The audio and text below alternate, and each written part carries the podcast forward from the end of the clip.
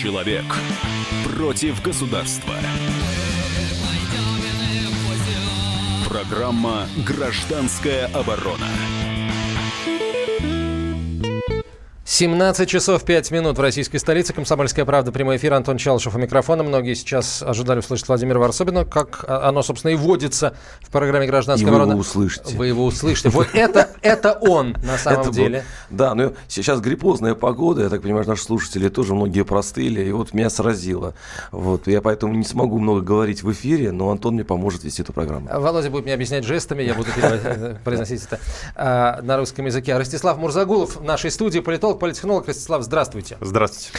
А, ты, Володя, недавно побывал в Дагестане, где начались очень интересные процессы. Да, всяческие. это было неделю назад, и, в принципе, у нас была прошлой неделе программа о Дагестане, которая, кстати, с бешеным рейтингом прошла, очень много слушателей подключилось э, и звонили, и рассказывали свои, э, свое мнение о том, что такое коррупция в национальных республиках. Но мы вот решили все-таки вернуться к этой теме, потому что закончена проверка правоохранительных органов в Дагестане, и э, был вывешен отчет, э, даже оглашен отчет, специально приехал туда и Чайка, генеральный прокурор. Это просто там с- э, 70 как минимум уголовных дел возбуждено по э, вот этой, э, результатам этой проверки. Но на самом деле возникает такой вопрос.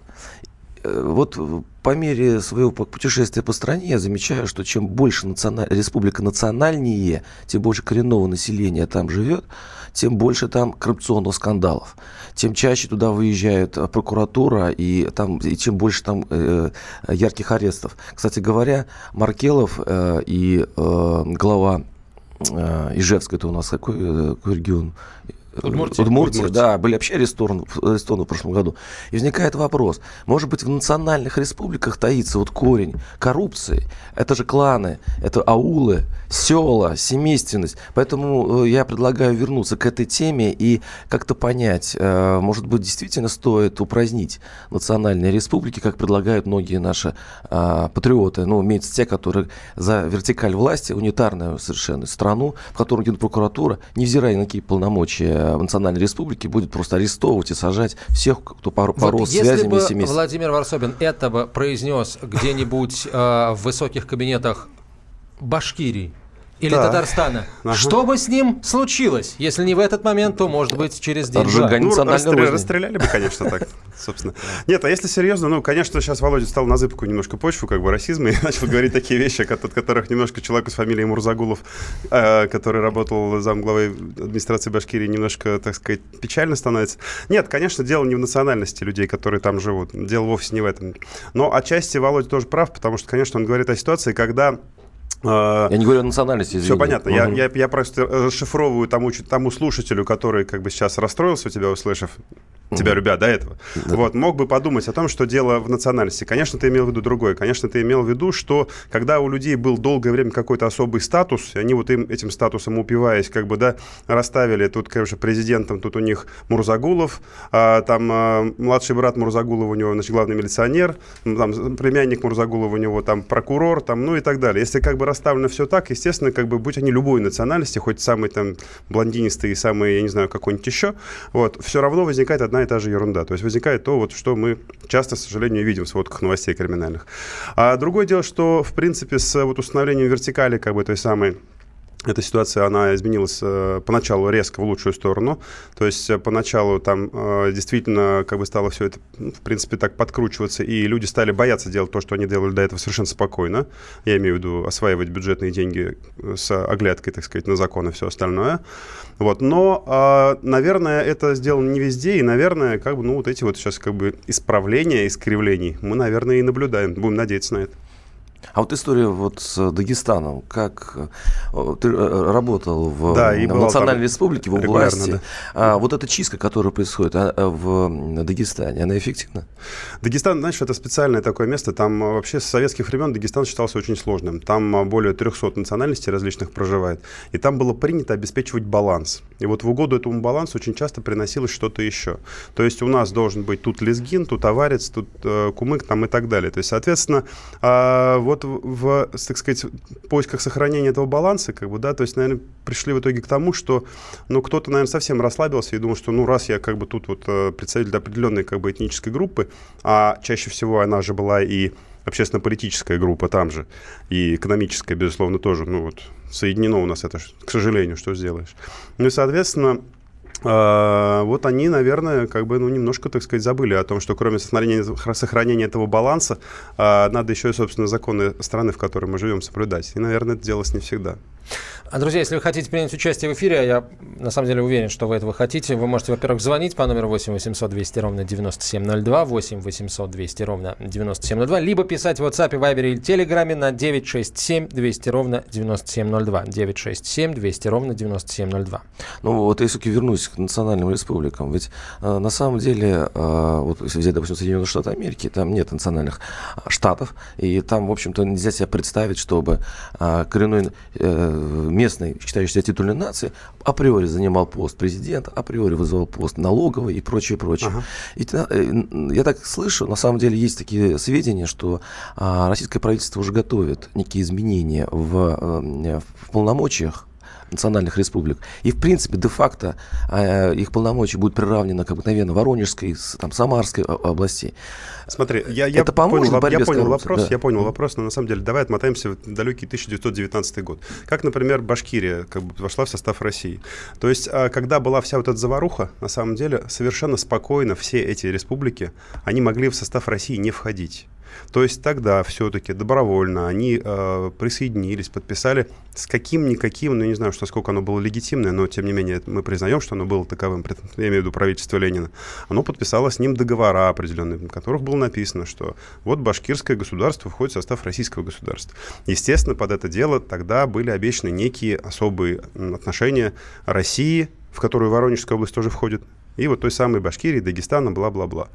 Ну, наверное, конечно, время идет, и, наверное, Воронеж с тех пор как бы тоже как бы начал вдруг думать о том, что, в общем-то, мы всего лишь субъекты теперь, что там было сто лет назад, мы не очень помним, и, наверное, э, все хотят как бы быть одинаковыми, но, а, а, может быть, вот все-таки подумать не так, как многие наши думают, ура, патриоты, о том, что давайте мы лишим кого-то чего-то, а может быть, мы подумаем о том, как мы дадим что-то кому-то, как мы дадим всем полномочия, дополнительные какие-то, одинаковые. Может быть, мы сделаем все регионы чуть более, так сказать, э, самостоятельными и чуть более активными в плане, как бы, вот, ну, хотя бы экономики. Я понимаю, что, еще раз говорю, там милиционер должен быть точно отдельный, который должен смотреть внимательно за любым местным там баем или князем, как он там бы ни назывался.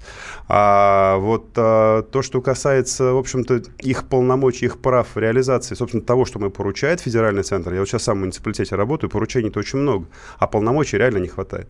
Вот это вот надо, вот, может быть, и, так сказать, рассмотреть нашим тем, кто говорит какие- какие-то вещи о федеративном нашем устройстве, ну, необходимо продолжим его вот, реформ. А, фантазировать в хорошем смысле слова. Если то, о чем вы говорите, произойдет, вы думаете, а, вот республики такие, как Дагестан, а, коррумпированные, да, а, подтянут тянутся к общефедеральному уровню, то есть станут чуть лучше. А может быть, наоборот, как бы коррупция везде зацветет пышным цветом? Нет, на самом деле, смотрите, еще раз говорю, коррупция возникает. Давайте не будем говорить коррумпированный Дагестан. Я знаю, значит, наверное, 2000 дагестанцев, из них э, воров, наверное, пара человек. Но все давали да. взятки в жизни своей простой дагестанец хоть раз, хоть два, ну, давал взятку. Володь, можно а подумать, а ты полицейскому ни разу не давал, когда тебя останавливали на машине, когда ты превышал Ура, я не водитель.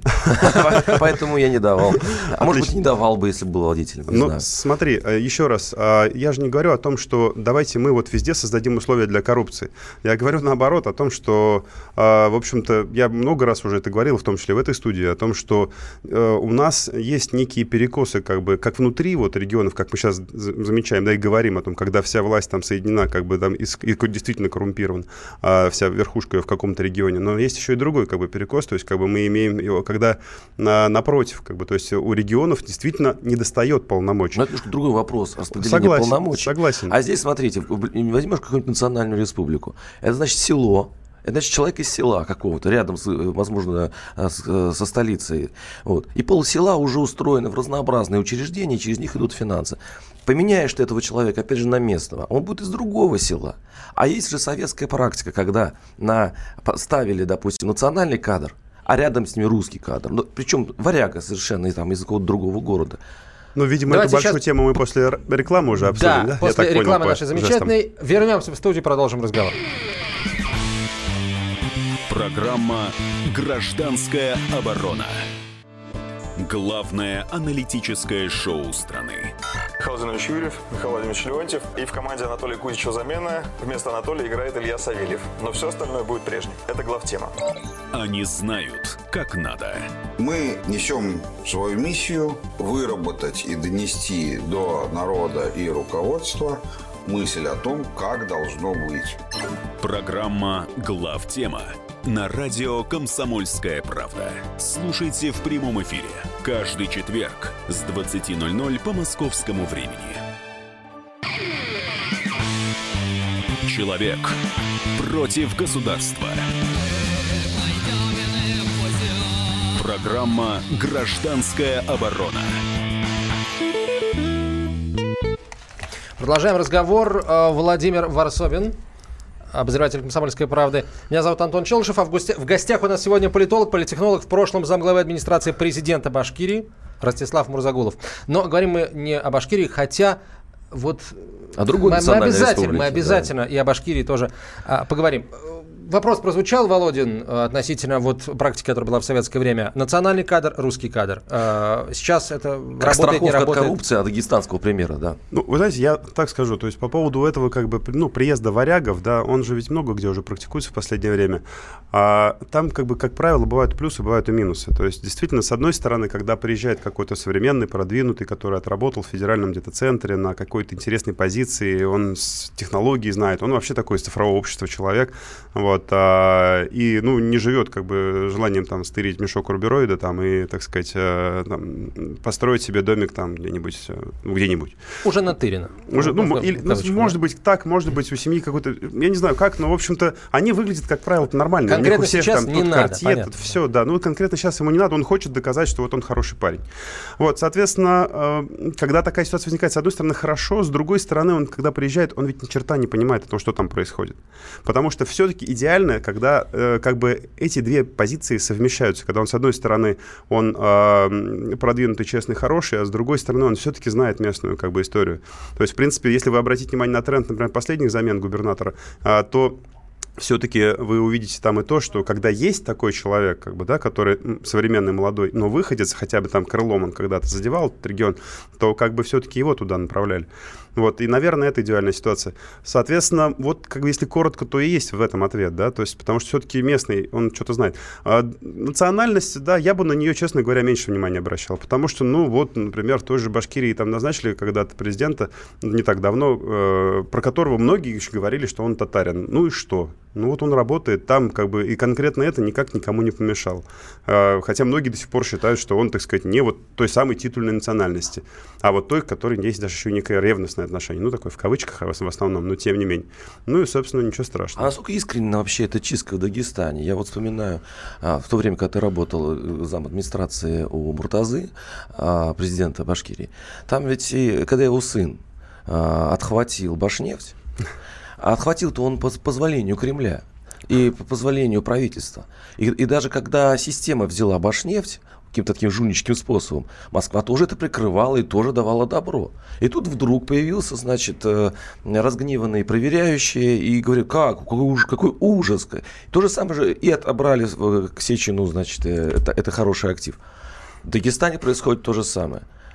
Уже там байки в Дагестане, тоже байки, а почти официально говорили, что самолеты с деньгами ежегодно вылетали в Москву для того, чтобы была крыша у проворовавших, проворовавшихся чиновников чтобы, не, чтобы закрывали глаза. А теперь такие честные Васильев и честные прокуроры шерстят республику с изумлением. Дескать, батюшки, как мы раньше, мы это раньше не видели. Откуда такая позиция Москвы? Что в ней меняется? Или просто перестают платить на каком-то уровне? Ну, Смотрите, вот здесь все-таки два аспекта, да. То есть первый, а, я вот поработав в исполнительной власти, могу вам сказать, что, конечно, как бы вот представление ну, народа, людей, в том числе и вот там э, наблюдателей, таких как вы, экспертов, а, о том, что вот действительно, если самолеты с деньгами между чиновниками курсируют, ну, конечно, это все немного, как бы, так сказать, приукрашено, и некая такая история, ну, за- завышенная, потому что, ну, нет прямо такой вот, как бы, истории, что если чиновник, то точно вор, если вор, то точно делится с Москвой, и там все это как-то так. Но, с другой стороны, ты прав в чем? Прав ты в том, что когда в каком-то отдельно взятом регионе а, что-то происходит не так, слушайте, у этого региона проверяющих больше, чем чиновников внутри этого региона сейчас у нас в стране. У нас чиновников количество безумное. И вы совершенно правы, когда говорите о том, что контроль из Москвы, уж не знаю, почему он плохо осуществлен, я не прокурор и свечку не держал, но действительно он осуществляется, то если вас столько проверяющих, если, как я уже тебе в прошлый раз рассказывал здесь, а, башкирским бурзянским лесхозом командует какой-то чиновник из Москвы в итоге и назначает там директора, ну тогда ты поделись с ответственностью с э, товарищем из Дагестана, который там этим всем занимается. Приедь туда, скажи, я тоже виноват, вот посадите, Но пожалуйста. вся Башкирия меня. прекрасно знала, что да. сыну а, президента, а, значит, жульническим способом а, была целая компания Башнефти. То есть, по сути, и ты знал, и все чиновники знали, и Москва знала. Ну, вот ну, слушайте, в конце концов, в этой же ситуации там как-то разобрались, но, может быть, и тут разберутся. Вопрос, почему именно сейчас? Да? А, ну, хорошо, поставили э, Васильева, замечательно. Э, вроде бы как скандалов нет, политических убийств нет. Э, слава богу, не каждый день объявляется режим КТО, кого-то там блокируют и кладут лицом в асфальт. Террористов я имею в виду. Все как-то подуспокоилось, и тут вот... Ну, и тут вот, ну, наверное, собственно, как бы мы увидели, что если там уже как бы нет какой-то жесткой ситуации, там, боевых действий, когда все это там как бы связано, террористическое подполье с какими-то коррупционерами в высоких кабинетах, наверное, посмотрели на это и решили, что, ну, в общем-то, можно все, так сказать, привести в порядок, когда а, это не вызовет каких-то вот таких последствий, о которых вы говорите. Но здесь, опять-таки, ну, я не знаю, может быть, все-таки изначально и был такой план там как-то вот пошерстить. То есть, а то, что поначалу все как-то спокойно, но всегда обычно, когда приезжает новый генерал, даже губернатор, и с планом пошерстить, он никогда не скажет, что я приехал шерстить, так же все прятать начнут. Я сейчас расскажу одну историю Давай. дагестанскую. А, я приехал, значит, в Москву, пишу материалы, связанные с Дагестаном, и в одной строкой упоминаю один смешной случай, как а, около аэропорта Махачкалы а, наруж... нашли во время вот этого всей бучи э, врезку в, э, в газопровод «Газпром». Врезка старая, но нашли именно сегодня. И «Газпромовцы» на своем официальном сайте ставят э, сообщение, что она, эта врезка вела в, короче, в, в аффилированную компанию «Роснефти». Это смешно. Это не очень смешно для меня в итоге закончилось, потому что когда я об этом написал, а, меня Позвонили вышли, на меня вышли оттуда. очень интересные люди. Корзинку из, не прислали? Из Даги... Да, я уже, я уже заглядываюсь. А из Дагестана звонок, а, люди очень обижены. Говорят, а вы знаете, говорят эти люди, что вот эта э, сеть находится в пяти километрах от врезки? И что на самом деле эта врезка идет на соседние кирпичные заводы. Вообще, а, кирпичные заводы – главные потребители газа вот такого, да, который они врезаются. А вы знаете, что невозможно врезаться, и об этом «Газпром» типа не знал. Местный «Газпром», там своя компания «Газпромовская». А они, они, они это знали. А почему его показали на вас? Они обижены, это не мы, нас навета. Они говорят, дело в том, что когда, если они показали бы на, на истинных воров вот эти э, заводы кирпичные, то следователи пришли бы к ним и они бы указали на кого? Что они в доле с теми ребятами. Это версия, я ничего не говорю. Это просто одна из версий. То есть я, я, я сижу и думаю, ну, э, то есть сейчас почти весь Дагестан занимается одним делом. Все хотят э, пытаться пере, стрелки перекинуть на другого. И вот эти самые великолепные посадки и э, видео, когда везут на мешках на головах, э, я думаю, а это истинные э, самые главные коррупционеры в Дагестане или те, на кого просто вовремя показали э, более серьезные ребята? Вот, такой клубок, да, получается, как это, как включаешь свет на плохой кухне, где все загажено, да, а тут тараканы разбегаются в разные щели. Вот такое сейчас у меня ощущение Дагестана. Ну, если ты хочешь моего комментария, то у меня ощущения похожие, да. А на самом деле, все-таки еще раз Но тебе скажу, что так было. нет, еще раз все-таки по поводу вот знаешь, вот там давайте вообще закроем всех, посадим всех и как Сталин там посадим всех в сталинский вагон. Еще раз, поверь, даже в Дагестане, вот который как бы да, вот сейчас вот сегодня у нас самый раскрученный в плане борьбы с коррупцией. Э, и вот еще раз, я знаю очень много народу, я знаю очень много чиновников, которые живут от зарплаты до зарплаты э, там и так далее. То есть честно, хорошо делают свою работу, понимаешь? А Башкирии так же было или не так же, ты знаешь, там все-таки а, вот этот процесс, как бы, да, э, раз а, суверенизации, он начался чуть раньше. Конечно, суверенитет... Это хорошо, что э, раз суверенизация Мы с тобой уже это обсуждали как-то раз здесь, и мы пришли к выводу, что суверенитета, конечно, проглотили национальные субъекты слишком много, чем им было нужно для реализации своих успешных полномочий. И даже по Башкирии конкретно, например, я тебе говорил о том, что я считаю, что сейчас его чуть больше и забрали, чем следовало, потому что еще раз лесхозом командовать московский клерк не должен. И так как это началось там раньше, и это все было завинчено да, вот, до нельзя, да, то я думаю, что там, наверное, процесс вот мздоимства как бы и коррупции, он, и, как бы, он там и поутух, наверное, пораньше. Потому что если предположить, я Дагестаном не руководил и не знаю, что э, там была вот еще и как бы вот такая самостийность до последних лет, а, наверное, она там была, если ты вот оттуда вернувшись говоришь, что это так было, а, то, скорее всего, коррупции там, конечно, было сильно больше, чем в той же Башкирии, там еще 10 лет назад. Интересно, что сейчас следователи, кстати, я, я читаю прессу, и там, когда опубликован был отчет правоохранительных органов, выяснилось, что все заканчивается на республиканском уровне. То есть кому увозили деньги в Москву, я, когда читаю отлики на свои материалы дагестанские, я вижу один и тот же вопрос читателя. Ребят, вы что думаете, что, что в Дагестане вся коррупция собралась mm-hmm. в России? А, а вы что думаете, это все так просто, что можно так было незаметно воровать и так далее? Вот я все думаю, хватит ли мужества у э, следственных органов а, до, до конца пройти ну, вот, мы вот, это, вот эту ниточку, да. которую... Это мне напоминает Гляна Иванова узбекское дело, да? Угу. У нас, мы, у нас есть... кстати, есть возможность послушать господина Иванова, но только э, не в этой части эфира. После короткой рекламы, выпуска новостей, Глян Иванов и его э, мнение о происходящем э, в Дагестане сейчас мы услышим. Э, кроме того, начнем принимать звонки слушателей и читать ваши сообщения, друзья, на 967 200 ровно 9702 в WhatsApp, Viber и Telegram. Э, звонить э, в студию прямого эфира по номеру 8 800 200 ровно 9702. Ростислав Мурзагулов сегодня у нас в гостях. Оставайтесь с нами. Программа «Гражданская оборона». Здравствуйте, меня зовут Михаил Веллер – и у меня есть предложение слушать радио «Комсомольская правда». Вы можете услышать что-нибудь не только интересное, но даже неожиданное.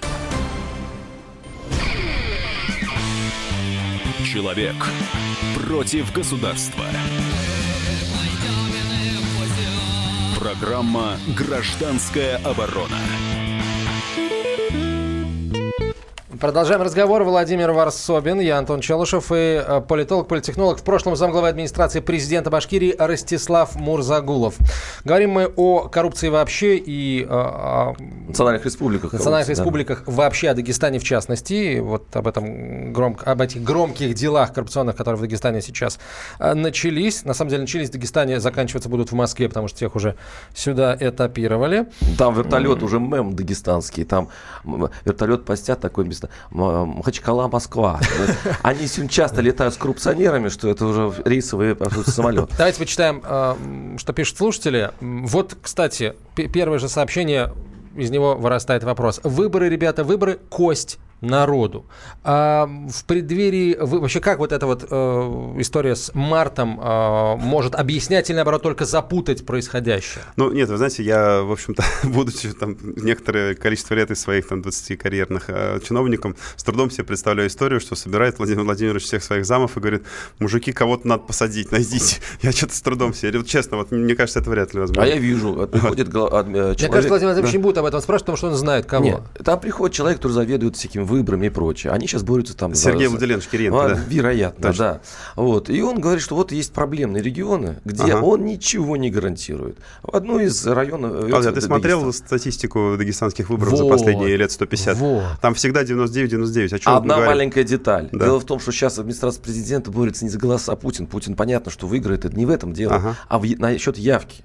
Ну, и там и явка всегда была 99. Вот, ну там... Э, Можно и 150 попросить. Ну, это, если, это если припишут, понятно. Угу. А, а дело в том, что сейчас у нас ЦИК очень въедливый, это же не чужерский ЦИК. Ага. Вот, и там действительно реально будет смотреть. А люди, которые там живут, они в Дагестане. Они, кстати говоря, вот я сказал, что все брали, берут или, или дают взятку, да? Но на самом деле большинство, подавляющее большинство дагестанцев мне искренне жаль. Потому что они сам, им самим тошно от этой системы. Угу. И вот это э, отчаяние накапливается с годами. И сейчас они дошли до какой-то линии. Даже когда я им говорю, слушайте, приехал Васильев, Вы так в ему верите. Они, да, мы верим Васильеву, он там, у него, по-моему, заоблачный сейчас рейтинг. Но вы, вы можете, потому что может у него не получиться, он будет вторым Колесником. Колесников это зам а, значит, главы МВД в 99 году, в 98 он приехал и пытался сделать то же самое, что сейчас Васильев, у него ничего не получилось, и он быстро туда уехал. Они говорят, а ты знаешь, говорит, а хуже уже не будет. Угу. Вот мы дошли до такой точки, что хуже просто не бывает. Поэтому уж пусть, пусть будет так.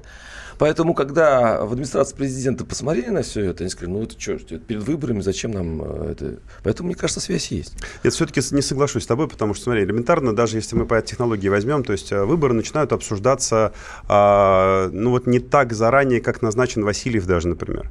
А сейчас ведь очевидно, что тот, кто принял решение о назначении Васильева, а именно тот человек, который недавно гостил в этой студии, да-да. Имя которого в СУИ даже упоминать не хочется. Да, мы уже упоминали неоднократно. Да, Почему да. не хочется? Нет, ну вам хочется упомянить. А что, Владимир Путин, что не хотите упомянуть? Действительно. Он же не Навальный какой-нибудь, в конце концов. Которого нельзя вообще упоминать. Не к ночи будет помянут. Навального нет, если что, имейте в виду. Есть Ксения Анатольевна, она, кстати, вот у нас митинг проводит в Красногорске на днях.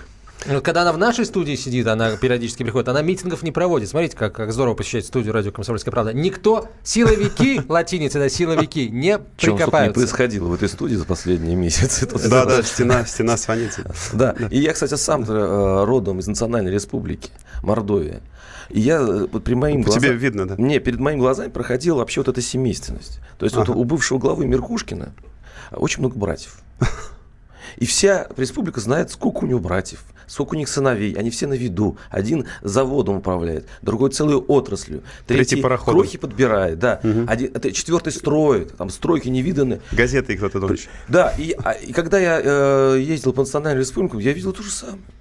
То есть в, в национальных республиках есть некий механизм, я не знаю, как, как он.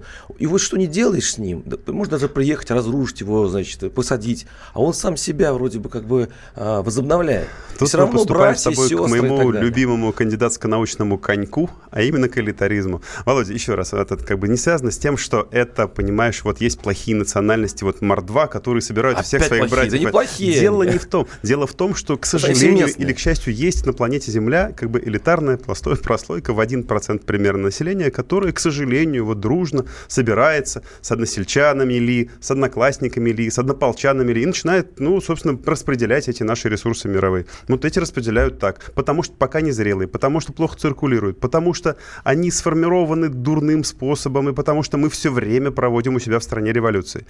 Вот, понимаешь, а, те, тот же самый какой-нибудь брат какого-нибудь бывшего деспота регионального, который был реально упырем и крал деньги, вот а, его через несколько поколений, как бы, да, там, последовательно последователи в той же самой республике, они станут чуть-чуть другими, но для этого мы должны пройти некий, некий эволюцион, эволюционный путь, который, к сожалению, мы никак пройти не можем. У нас все время все бурлит, вот у нас никак все не успокоится. А, Владимир Владимирович старается сословие, все дворянство. Не совсем Я так. представляю себе Не совсем так, не совсем так. Кстати, вот а та, самая, та, самая, та самая аристократия, о которой ты говоришь, она вообще с карты мира-то ушла с тех пор, как появился индустриализм и появились новые лифты для элиты. А, ты построил завод, стал элитой, а не потому, что ты там Д. Бержерак какой-нибудь пятой степени, поэтому ты элита.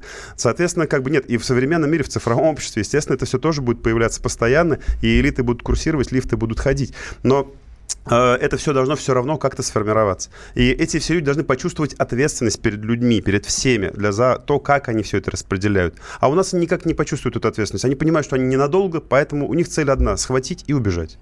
Давайте послушаем а, Тельмана Гляна. Мы... Вот он про это много знает. Да, потому что он затеял По... очень самое громкое дело на территории России. Э, Советского бывшего, Союза, да. хлопковое дело, да, которое, как Закончилось даже, возможно, трещиной в самой государственности, потому что точно, связи точно. по... Все, все ли, эти нити повели к Москве, да, в Кремль. и там да. у них... Но По... Тельман Глян рассказал а, не об этом, а, об этой истории, о которой он уже неоднократно рассказал, а представил свой взгляд на происходящее в Дагестане там, безусловно, кто-то, э, никто не будет перечь, что с ними надо было э, разделаться, потому что там вообще уже Ну, э, то ли банда, вот в течение всего этого времени, ну, кланы, короче говоря. Каждый из них, так сказать, э, отрубает свой кусок от этого торта, а торта все тоньше и тоньше, и поэтому народ возмущается, и поэтому и часть этих возмущенных идут в лес, правды нет, справедливости не добьешься, э, работать негде, а бандиты из ИГИЛ и прочее платят им. Ну вот, все это каша только в одном, угу. что продажная власть. Бывший старший следователь по особо важным делам при Генеральной прокуратуре СССР Тельман Гдлян был в эфире радио «Комсомольская правда». Вопрос, э, раз уж мы заговорили, так сказать, дали слово э, прокурору. Э, скажите, а почему среди задержанных, на ваш взгляд, нет ни одного силовика? Вот. Хороший вопрос, да. А, они вне подозрений... Неудобные ведь, вопросы задаешь. Казалось... Не, почему неудобные? Приехали люди из Москвы, э, брали не местные, приехали из Москвы, как бы, и э, что им, так сказать, не, не, не брать и этих тоже, если есть за что? Есть хороший анекдот, да, а, у следователя одна задача, не увлечься следствием и не выйти на самого себя. И последним, не дрогнувшей рукой себя не отправить за решетку, да. И останутся только одни вот люди, которые раньше в эти элиты не входили. Хороший очень вопрос, на самом деле, и если действительно сейчас а, вскроется там вина всех этих людей, если действительно выяснится, что они все это делали, то инвари... инвариантно, безусловно, а, какие-то связи с некими силовиками, которые покрывали эту историю, должны быть. Потому что, еще раз, проверяющих очень много, контролирующих органов очень много, среди силовых структур, среди надзорных органов. И, естественно, есть миллиард подписей всех этих органов за последние годы, о том, как все классно в Дагестане, как все честно. Поэтому, естественно, если там выяснится, что нечестно, то давайте по подписям этим сходим. Очень интересно, что там и кто. Слушайте, ну, э, с другой стороны, на кого-то же надо опереться для того, чтобы строить другую республику. Москвичи вечно э, не будут, силовики московские, сидеть в Дагестане и решать проблемы. Рано или поздно республика должна будет отправиться в свободное ну, плавание. Вот мне, мне там и рассказывали, что, представьте себе, говорят, в селе 80% инвалидов.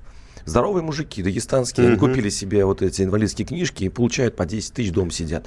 А говорит, тебе представь, да, привезете вы человека из Москвы, честного, хорошего, и садите, и садите его туда, в этот аул. И он начинает разбираться, кто, кто, кто правда, кто не прав. И говорю, что и будет? Они там коротко говорят, убьют. Понимаете? Поэтому сейчас силовиков трогать, дагестанских, надо очень аккуратно, потому что на них действительно держится весь правопорядок Дагестана. Но выщипывать самых отъявленных и отправлять на вертолете, я думаю, ну, если, если хотят исправить ситуацию в Дагестане, надо в итоге потом взяться за силовиков тоже. Ну, в общем, на каком-то вертолете мигалка будет, я думаю, рано или поздно. Давайте Сергей послушаем. Сергей, здравствуйте. Э, привет из Воронежа, да? Добрый вечер. Все-таки Бог есть, да, я дождался. Я что хочу сказать по этому поводу, э, по поводу Дагестана. Я просто работаю с человеком, с людьми, которые из Дагестана. Я имею в виду настройки. Ну, то есть не простыми рабочие, он начальник участка. Ну, не все это неофициально, сами понимаете. Вот, у него в подчинении э, не русские люди, вот, и не обязательно дагестанцы. Но смысл в том, что разговаривая с ним, понимаете, у него дядя там работает в автодоре. Вся коррупция начинается с Москвы. Грубо говоря, миллиард выделяется, 30% сразу остается в Москве. Сразу. Даже не доходя. Понимаете? Поэтому не надо вот э, у нас э, как бы да, в 90-х годах я все это я все это видел, конечно же, все это кумовство, сватовство, от них все это пошло, но но сейчас люди едут э, сюда, я так думаю, потому что э, Россия все-таки э, довольно-таки чуть-чуть, не хочу никого оскорбить, так, никакую так, так. нацию. Да, да, да чуть-чуть как бы повыше уровнем. И сюда стремятся люди и остаются. И здесь вот именно самое Но главное... Я бы не стал противопоставлять один Дагестан всей России. Ситуация, я бы сказал, от региона к региону разнится. Вот Мне так. еще рассказали историю в Дагестане, что, дескать, решили они как-то пред... Э, две главы назад, как говорится, другой был человек в руководстве, и решил он вдруг, в общем, с этим побороться, всей системой. Никаких самолетов, сказал он открыто, никаких самолетов, никаких денег, все. И э, потом к нему стали идти министры и говорят, ребят, а у нас тот трансфер провалился, этот трансфер не, не, не выдают. А почему? 15%, ну сейчас говорит 30%. То есть, если ты не откатишь, тебе ничего не дадут из Москвы. И, то есть, это, ну, это я скажу такой эпос, народный дагестанский эпос. Я могу сказать точно вот за Красногор, что мы ничего никому не отдаем. А за Башкирию? За, за получение там, тех денег, которые ну, мы небольшой, там пара-тройку миллиардов, но тоже получаем. А, за, вот как, За как Башкирию только- отвечу в следующий раз. Хорошо, мы После рекламы. обязательно Башкирию запомним, да, сейчас, сейчас ка- короткая реклама, и мы вернемся в студию. Оставайтесь с нами, это прямой эфир. Программа «Гражданская оборона». Здравствуйте, я Андрей Норкин. Я Юлия Норкина. Как вы думаете, что можно успеть за 120 минут? Добраться до работы, Посмотреть один футбольный матч, нарастить реснички пролистать новые фотки друзей в соцсетях. или просто поспать. А можно за эти 120 минут оказаться в курсе ключевых событий страны и мира. Если, конечно, это 120 минут на радио «Комсомольская правда». Программу Андрея и Юлии Норкиных «120 минут» слушайте по понедельникам, вторникам и средам с 18 часов по московскому времени. Человек против государства. Программа «Гражданская оборона». Продолжаем разговор. Владимир Варсобин, обозреватель «Комсомольской правды». Меня зовут Охрипший Антон который. Челышев. Э, Политолог, политтехнолог, в прошлом замглавы администрации президента Башкирии Ростислав Мурзагулов в нашей студии. А вот Слушайте, э, Ростислав, вы работали в, госструктурах. Скажите, вот то, о чем э, сейчас говорят все, даже наш слушатель рассказал со ссылкой на своего прораба, дагестанца. Как э, это вообще такое в принципе возможно, чтобы, э, чтобы пилить трансферт межбюджетный?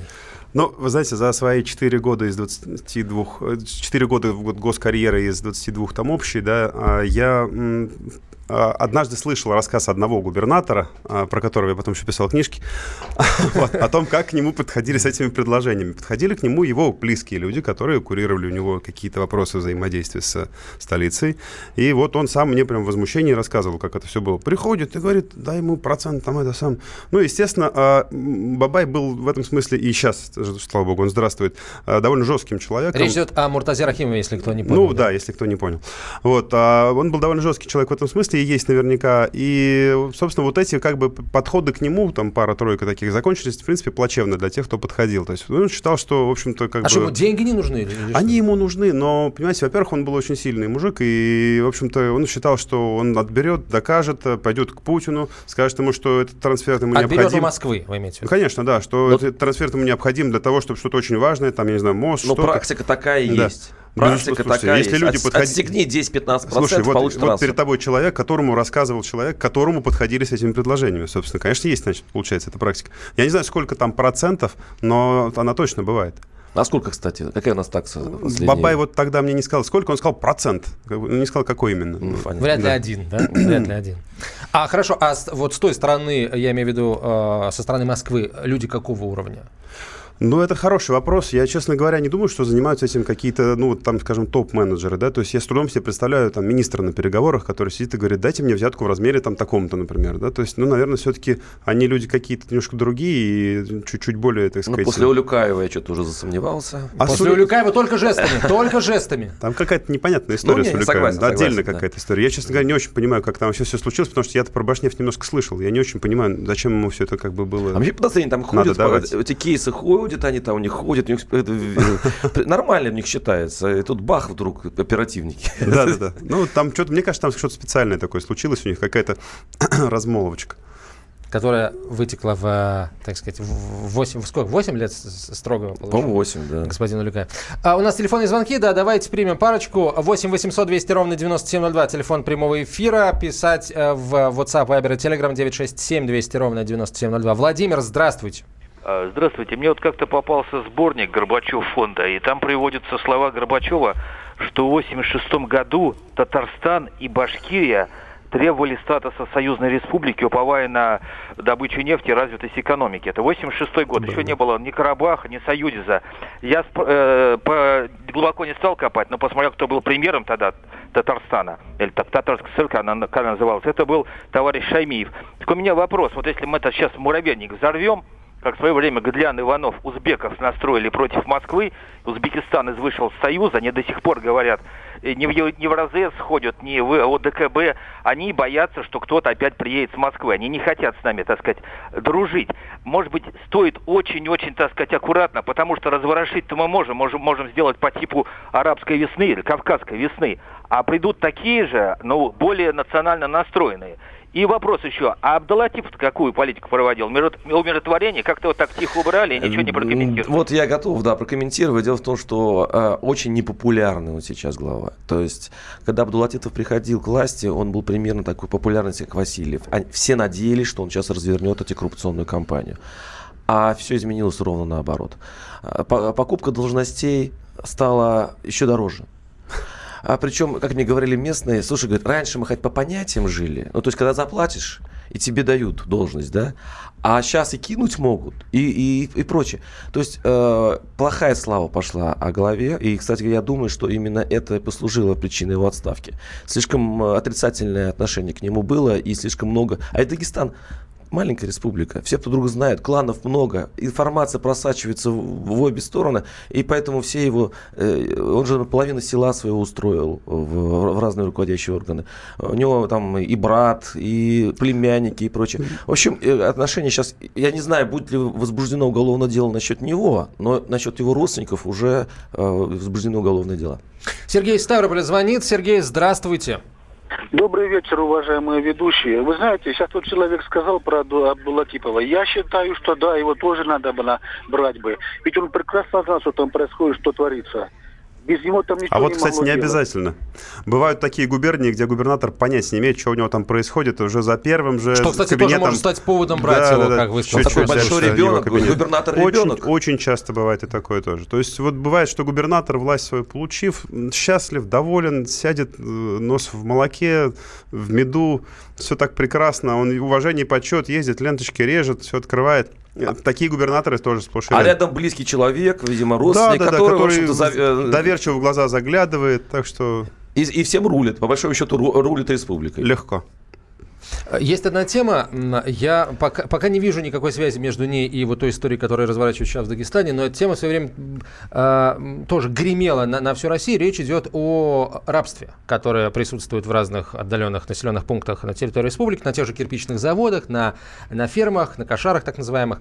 А, м, началась грандиозная чистка, и нет ни одного, ни одной разоблачительной истории о том, что вот где-то освободили этих самых рабов. Ну, на самом деле раб- Почему? р- рабы это часто это плод э, ну, журналистской такой истерии. Почему? Потому что мне рассказывают, что рабов, которые освобождали, из помпы провожали в аэропорт, Ага, они они потом обратно, возвращались. да-да-да. Да, это деклассированные частые элементы, которые, в общем-то, работали за еду. Вот, и, ну, большой, ну, скажем так, часть из них, не знаю, половину или нет, они не рабы.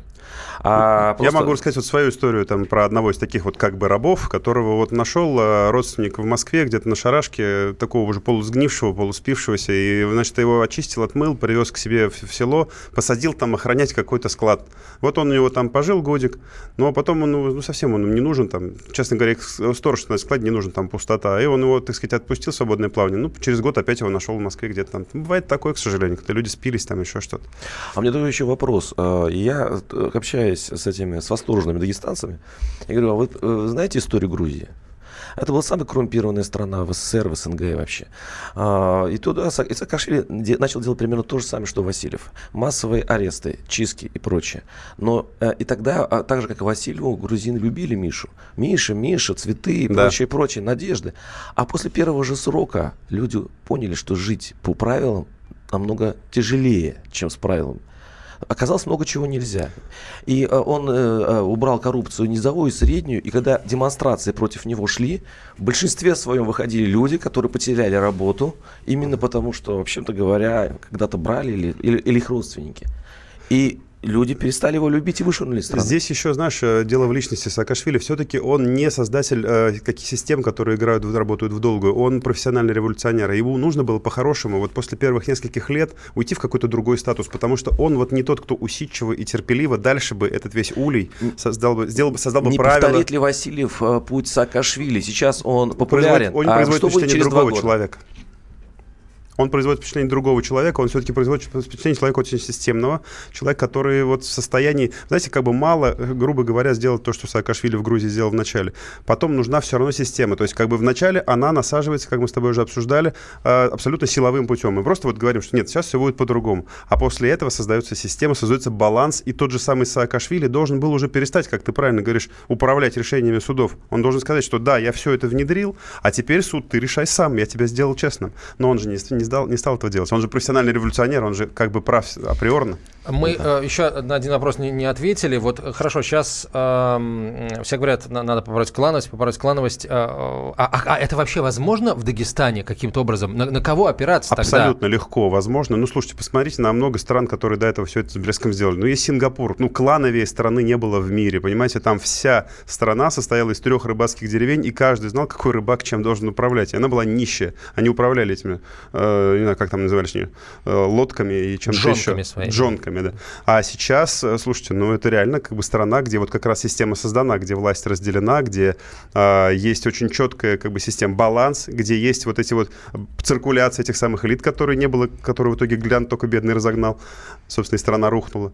Так что будем надеяться, что у нас будет Сингапур. А не победи... Э, можно ли, э, не победив коррупцию в России в целом и в Москве, победить коррупцию в одном из регионов? Да или нет? Нет. Спасибо большое. Ростислав Мурзагулов, политолог, политтехнолог, в прошлом замглавы администрации президента Башкортостана. Владимир Варсобин, обозреватель «Комсомольской правды» в прошлом, настоящем и будущем, я надеюсь. Я Антон Челышев. До свидания.